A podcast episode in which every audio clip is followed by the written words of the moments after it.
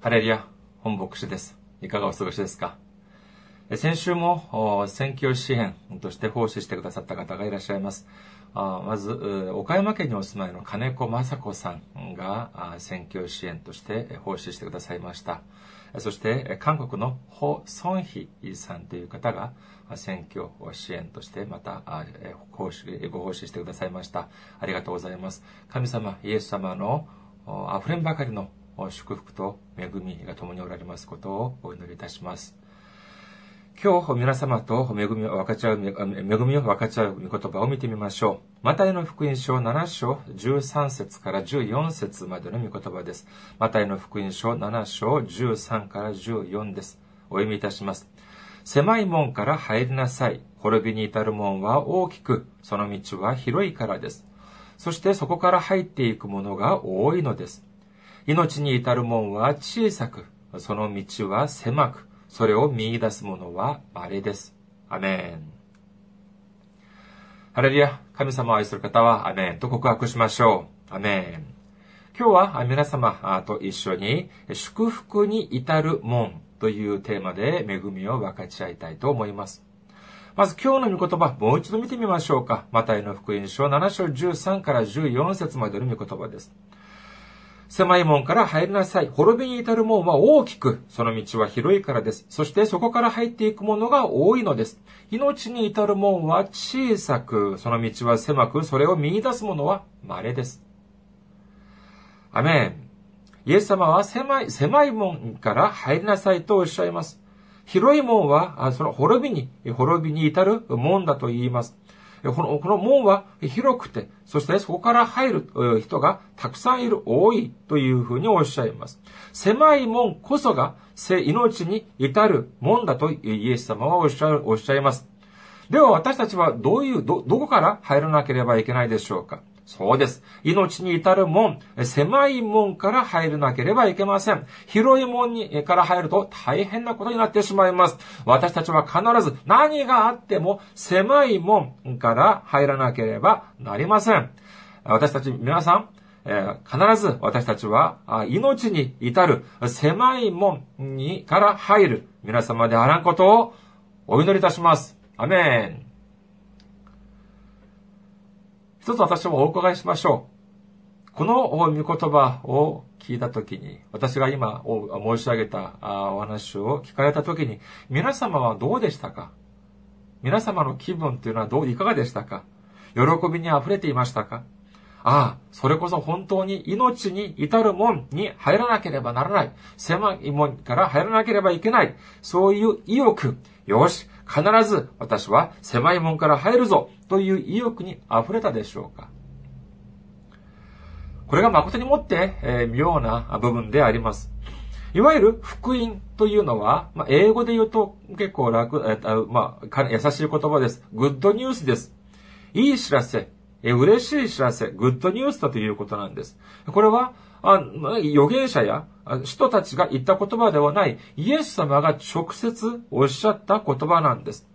しかし、このような言葉を聞くと何かしら少し後味が悪いような気がしてなりません。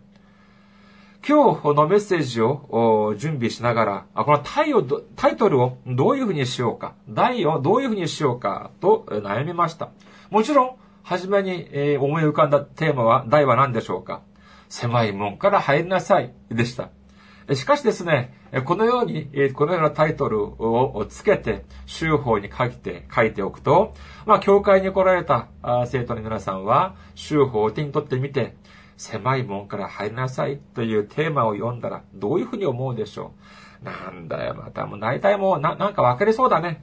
えー、まあ、献金とかたくさんして、また奉仕とか、まあ、いろんなことたたくさんして、で、苦労して、えー、苦労しないと、えー、祝福はもらえない、えー、苦労しないと天国には行けない。まあ、大体そんなようなメッセージじゃない？っていうふうに、えー、感じる、考えるかもしれないというような、あ危惧、懸念がされました。いや、だからこれは私がまあ、その他の生徒、私たちの教会の生徒たちさんたちを、えー、過小評価したのではなくて、私だったら多分そのように感じたんじゃないかというふうに思っただけです。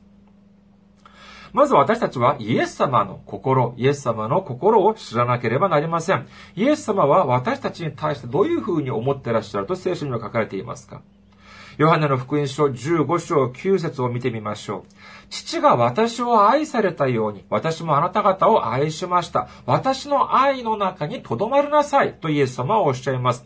第一ヨハネの手紙4章10節を見ましょう。第一ヨハネの手紙4章10節私たちが神を愛したのではなく、神が私たちを愛し、私たちの罪のためになだめの供え物としての御子を使わされました。ここに愛があるのです。ローマ人への手紙5章8節しかし私たちがまだ罪人であった時、キリストが私たちのために死んでくださったことにより、神は私たちに対するご自身の愛を明らかにしておられます。これこそがイエス様の愛。これこそが神様の愛なんです。ただ、口先だけで神様は私たちを愛してくださって去っている。イエス様はあなた、私たちを愛して愛してくださっていると言ったのではありません。実際に見せてくださったんです。どこで見せてくださいましたか？十字架の上で見せてくださったんです。この十字架こそ神様の愛の証であり、イエス様の愛の動かさざる証なのであります。もしイエス様が私たちを嫌って、そして私たちのが苦労をするとか、私たちが苦しい思いをすることを望んでおられたら、イエス様は何ておっしゃったでしょうか？救い？何言ってるんだ？お前本当に救いを望んでいるの？よし、分かった。じゃあ救ってやろう。じゃあその代わり、私が十字架につけられたの？お前見ただろう。お前も、あなたも十字架につけられてみなさい。だったら、じゃあ救ってあげよう。もしこんなよう、このようにイエス様がおっしゃってたら、もう本当にこれこそ大変なことだったでしょう。しかし、イエス様は私たちにそのような苦しい思いをさせたいと思ってはいらっしゃいません。聖書を見てみましょう。第二コリント人への手紙、5章21節を見てみますと、神は罪を知らない方を私たちの代わりに罪とされました。それは私たちがこの方にあって神の義となるためです。第一ペテロの手紙3章18節を見てみましょう。キリストも一度罪のために死なれました。正しい方が悪い人々の身代わりとなったのです。それは肉においては死に渡され、霊においては生かされて、私たちを神の神の身元に導くためでした。イエス様は罪を置き、罪が多い罪人である私たちの身代わりとなって、十字架の上で死なれたというふうに聖書には書かれています。イエス様は最も大変なこと、最も苦しいことを私たちの代わりにしてくださったんです。これが、これこそがまさに神様の愛であり、これこそがまさにイエス様での愛であることを信じる皆様であることをお祈りいたします。では、私たちをこれほどまで愛してくださる神、イエス様が今日私たちにおっしゃる言葉は、狭い門から入りなさいとおっしゃいます。しかし私たちはこの御言葉を少し誤解しているのではないか、勘違いしているのではないかというふうに思えてなりません。くどいようですが、もう一度今日の御言葉を見てみましょうか。意味を一つ一つ吟味しながらお聞きください。マタイの福音書7章13節から14節です。狭い門から入りなさい。滅びに至る門は大きく、その道は広いからです。そしてそこから入っていくものが多いのです。命に至る門は小さく、その道は狭く、それを見出す者は稀です。この、この本文の、この御言葉のどこに狭い門というのは大変で苦労をな、苦労をする、そういう苦しみに溢れた道だというようなことは書かれていますか？どこにもそのようなことは書かれていません。ただ、広さが狭いということだけなんです。狭いから多くの人々がそれを見つけることができないということだけなんです。では、救いに至る道、命に至る道であるイエス様のおっしゃる狭き門、狭い門というのは何を指しておられるのか。今日は簡単に、えー、まあ、時間の関係上、二つだけに絞って、えー、申し上げたいと思います。まずはじめに、狭い門というのは、私たちが目標としなければならない門ということなんです。私たちが、いわゆる、まあ、世間で言う狭き門、狭い門って言ったらどういうことを指すでしょう例えば、難関な学校、レベルが高い学校とか、または大手企業、有名企業とか、または難しい試験などを挙げることができるでしょう。では、それがどうして、いわゆる狭き門と言われているでしょうかそれは、他でもない、たくさんの人がそこに集まるからです。そして、その学校に入ることができれば、その職場、その会社に入ることができれば、そして、その試験に合格することができれば、自分の、自分が思ういい素晴らしい未来、自分の夢を、夢が叶う、そういう道が開けるという思いを持っている人が多いからこそ、そのようにたくさんの人々が集まるんです。そのような試験会場に行ってみますとですね、もう必ず私はこの試験に合格してみせるという熱気で溢れています。誰一人、いやいやそこに座っている人などはいません。天国もやはり同じです。この世の中で天国に行きたくないという人は一人もいないはずです。少なくとも、教会に通っていらっしゃる皆様であれば、そのような人はいないでしょう。みんな天国に行きたいと思っています。しかし、ここにはいい知らせと、少し残念な知らせがあります。まず、いい知らせというのは何かというと、天国には定員というのがありますか？決められた人数というのがあるでしょうか？例えば、学校や会社のところを見て、のようなものを見てみると、いくら大きいところだと言っても必ず定員があります。無制限で合格者を取ることはできません。どうしてかというと、当然それは定員があるからなんです。でも天国はどうでしょうか？ヨハネの福音書14章2節から3節を見てみますと、私の父の家には住まいがたくさんあります。もしなかったらあなた方に言っておいたでしょう。あなた方のために私は場所を備えに行くのです。私が行ってあなた方に場所を備えたら、また来てあなた方を私のもとに迎えます。私のいるところにあなた方ををもおらせるためです。天国には私たちがいる場所、住まいというのはたくさんあるとイエス様はおっしゃいます。敷金、礼金、家賃なんていうのは心配しなくてもいいです。心配する必要はありません。しかしだからといって、じゃあ誰も彼もがみんな行けるところ、行けるのかというと残念ながらそうではありません。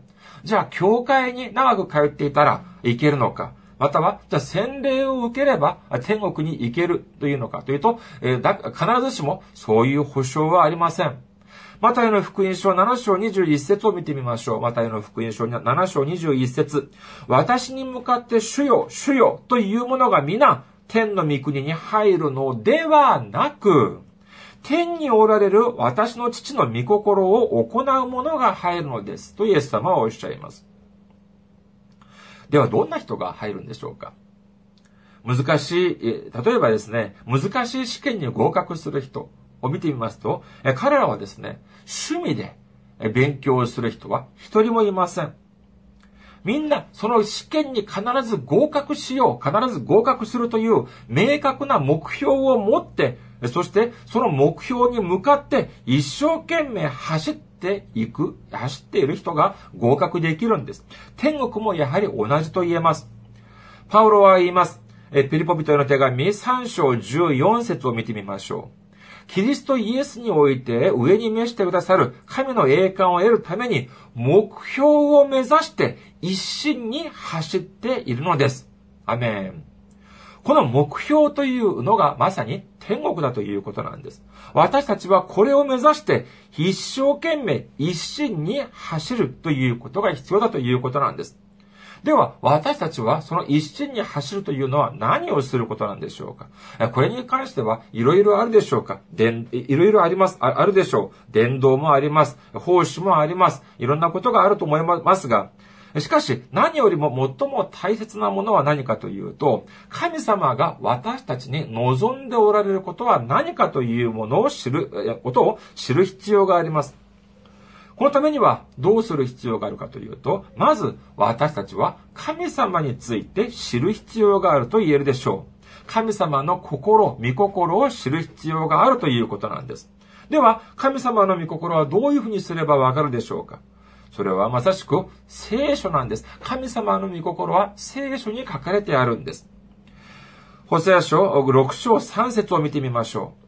私たちは知ろう。主を知ることを切に追い求めよう。主は暁の光のように確かに現れ、大雨のように私たちのところに来、後の雨のように、地を潤される。ただ、ただ知ろうというのではありません。切に追い求めようというふうに聖書には書かれています。もし私たちが聖書も知らずに、ああ、私は神様を知っているというふうに言うというのは、それは間違っています。それはまさしく一度も行ったこともないところに、住所も知らずにそこに行ってみようというふうに思うのと一緒です。住所も知らずにどうやってそこに行くことができるでしょうかそれは100%不可能なんです。私たちが、私たち神様を知るためには何よりも聖書を読まなければなりません。聖書を知らなければなりません。ですから、私たちの教会、伊賀中央教会では来年の目標、来年の目標は、最低聖書を創世記からヨハネの目視録まで一読以上することを目標として掲げています。皆様もそういうふうに一度トライしてみてはいかがでしょうかしかしですね、このように何度も言っているけれども、しかし、教会に行っている人全体の数から見れば、聖書を読む人というのはそれほど多くありません。だから、あだからこそ、そういう人たちはですね、本当に教会に、え長く通っていても、聖書をまともに読むのではないので、ただ映画とか、ただ他の小説とか、ましてや聖書を自分勝手に解釈する人々の言葉を信じるんです。だから、あらゆるカルト的な信仰宗教に陥ってしまうということなんです。聖書を自分勝手に解釈して、それをあたかも真理のように話す人、これはとても警戒しなければなりません。私たちにとって宗教というのは、私たちにとって信仰というのは、趣味ではありません。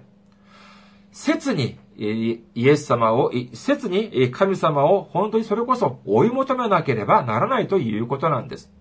そして、天国に対する、天国に関する確かな目標を掲げて、それに向かって一心に走っていくということが必要なんです。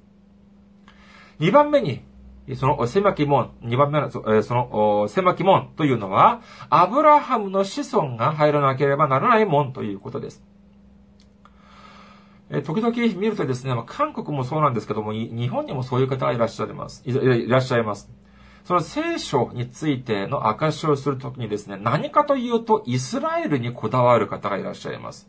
もちろん、旧約聖書はそれこそイスラエルの歴史です。しかし、新約聖書、特にヨハネの目視録までのをそれを解釈するときに、何かというと今の中東にいるイスラエルというのを引っ張って、引っ張り出して、何かそれに絡めて、絡めたがる方が時々いらっしゃいます。しかしですね、それはじゃあ本当でしょうか？皆さんそれについてどういうふうに思われますか？そして、えヨハネの黙食とかを解釈するときにこういうふうに言います。あ、今のイスラエルは、その時になると、どこと戦争して、そして国際関係がどういうふうに変わって、というふうに、あたかも、え自分が見て、ご自分が見てきたように、えー、お話をされる方がいらっしゃいます。そういうことは、お話を聞くとですね、私は少なからず疑問に思えてしまうんです。聖書を見てみましょう。ローマ人への手紙4章16から18節です。ローマ人への手紙4章16から18節少し長いですけれども、お読みいたします。そのようなわけで世界の相続人となることは信仰によるのです。それは恵みによるためであり、こうして約束が全ての子孫に、すなわち立法を持っている人々にだけでなく、アブラハムの信仰に倣う人々にも保証されるためなのです。私はあなたをあらゆる国の人々の父としたと書いてある通りに、アブラハムは私たちすべてのものの父なのです。このことは彼が信じた神、すなわち死者を生かし、ないものをあるもののようにお呼びになる方の見前でそうなのです。彼は望み得ない時に望みを抱いて信じました。それは、あなたの子孫はこのようになると言われていた通りに、彼があらゆる国の人々の父となるためでした。ここで16節の後半にある、え立法に、その立法を持っている人々というのは、これは、まさしく、今のイスラエル、肉肉肉なる、そのイスラエル人、えということはできますけれども、それではなくて、アブラハムの信仰に習う人々というのは、これは霊的なイスラエルの民族を指すというふうに神学者たちは言っています。私たちを見,、ま見てみましょう。私はどうでしょうか？私は韓国人です。国籍があります。そして、えー、その系系図とかを見てみると、肉的にはイスラエル人、イスラエルの、その、まあ、血統とは無関係なのであります。しかし、霊的にはどうなんでしょうか？霊的には、これは、アブラハムの信仰に習う人々という風になっているということなんです。私たちは肉的には韓国人とか日本人とか何々人とかというふうに区分はされていますけれども、霊的には信仰の中ではアブラハムの子孫なんです。アブラハムの子孫というのは何でしょうか？それはまさしく神様が選ばれた民だという意味なんです。それにもかかわらず、依然として肉的なイスラエル民族は神様が選んだ民族であり、そして私たちはその次なる民族だというふうに考えるしかないということなんでしょうか。いや、もう、いい加減そのような考え、そのような発想というのはもう捨ててほしいと私は思っております。私たちはイスラエルの民族の次の民族というのではありません。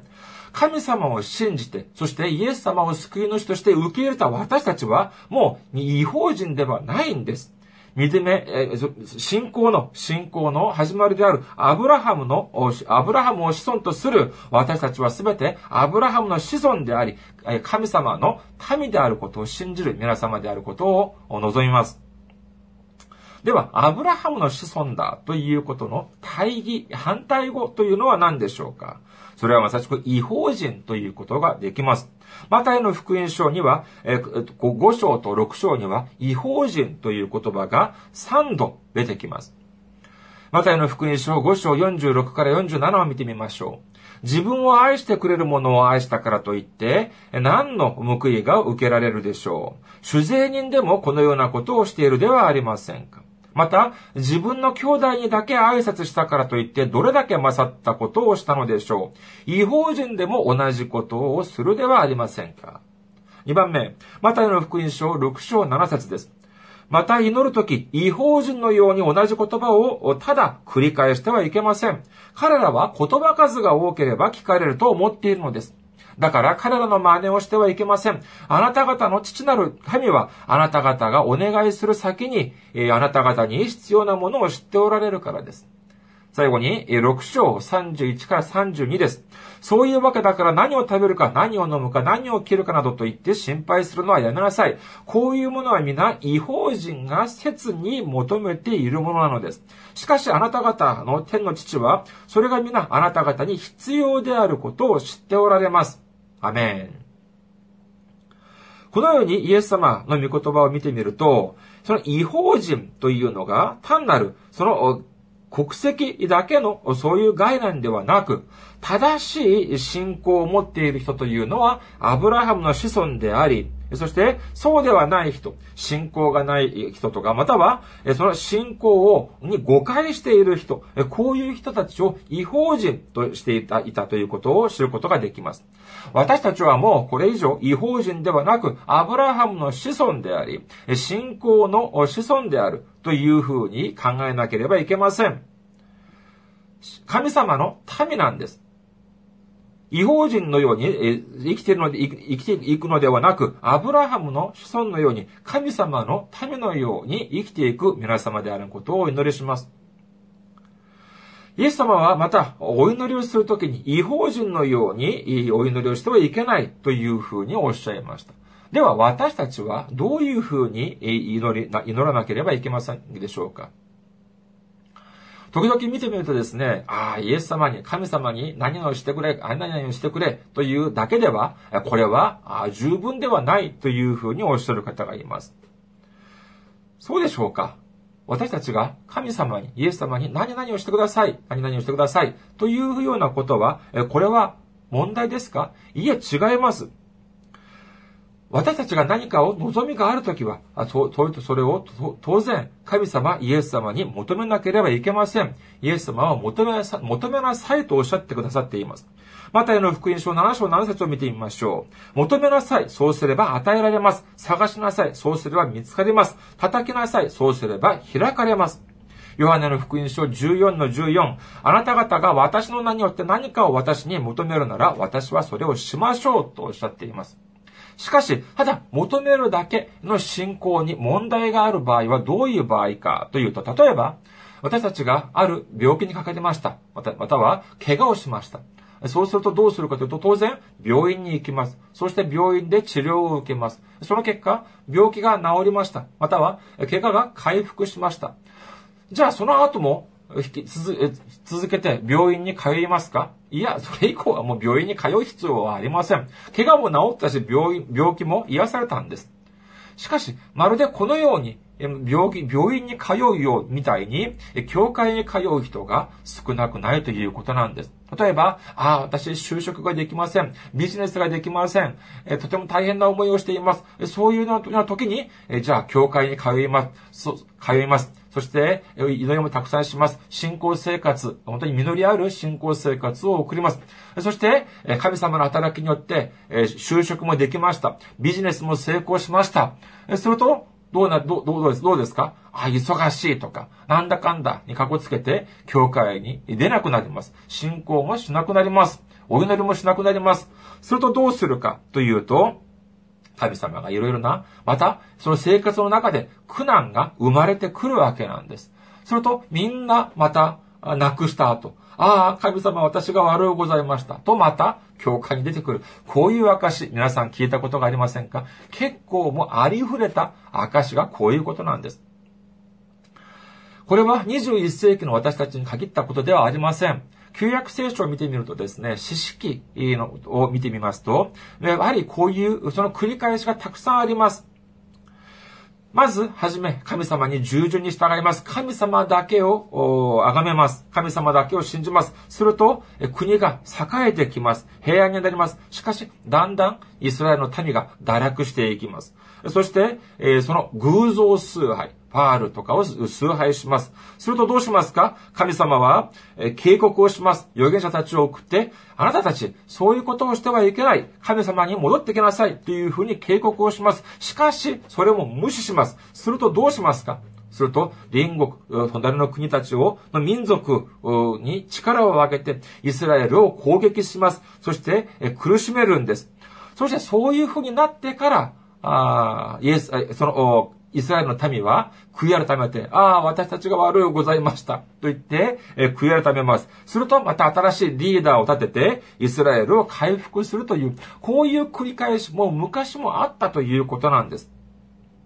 このように、イスラ、教会に通う人がまるで病院でも通うように、教会、その信仰を持っている。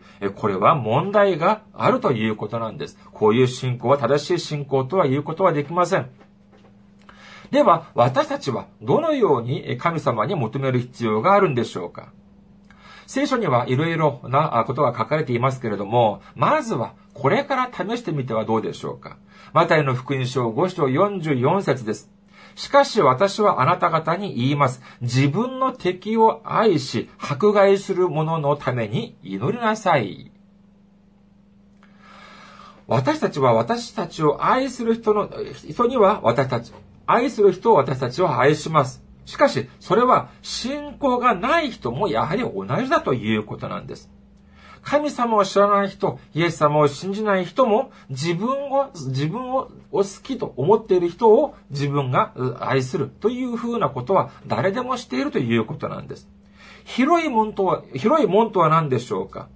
自分の敵を憎み、そして自分に嫌がらせる人を、嫌がらせをする人をどうしますか？一時流行語になったことがありますよね。倍返しです。これがいわゆる普通のイエス様を信じらない人たちがする広いもんだということなんです。では私たちはどうしなければいけませんいけませんでしょうか？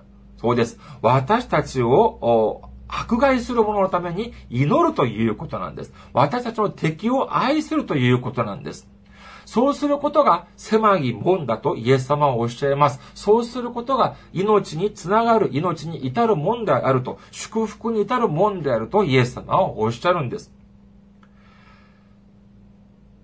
理解に苦しみますか？いやー、そんなことがあるんだろうかっていうふうに思われますか？一つ提案をいたします。私たちの頭の中、ある人いますよね。あ、本当に気に入らない人。本当に私たちに、私に嫌がらせをする人。あいつは本当に好きになれない。本当にあいつはもういなくなってほしいというふうに思う人いますか？身の回りにいますか？一つご提案をいたします。この一週間、今週いっぱい、その人のために祈ってみてはいかがでしょうか？その人が祝福を受けるために、受けるように、その人を心の中で祝福し、その人のために祈ってみてはいかがでしょうか。もちろんその人に直接言う必要はありません。え他の人たちも言う必要はありません。自分たち、私だけが、私と、私が神様だけに、え申し上げるんです。えこのような言葉を、え去る手術日曜日にですね、メッセージを伝えたら、ある方が私に質問しました。牧師先生、あなたはそれをしたことがありますか？と。私は申し上げました。したことがあります。どうなりましたか？とても驚くべき、えー、祝福がありました。皆様一度試してみてはどうでしょうか？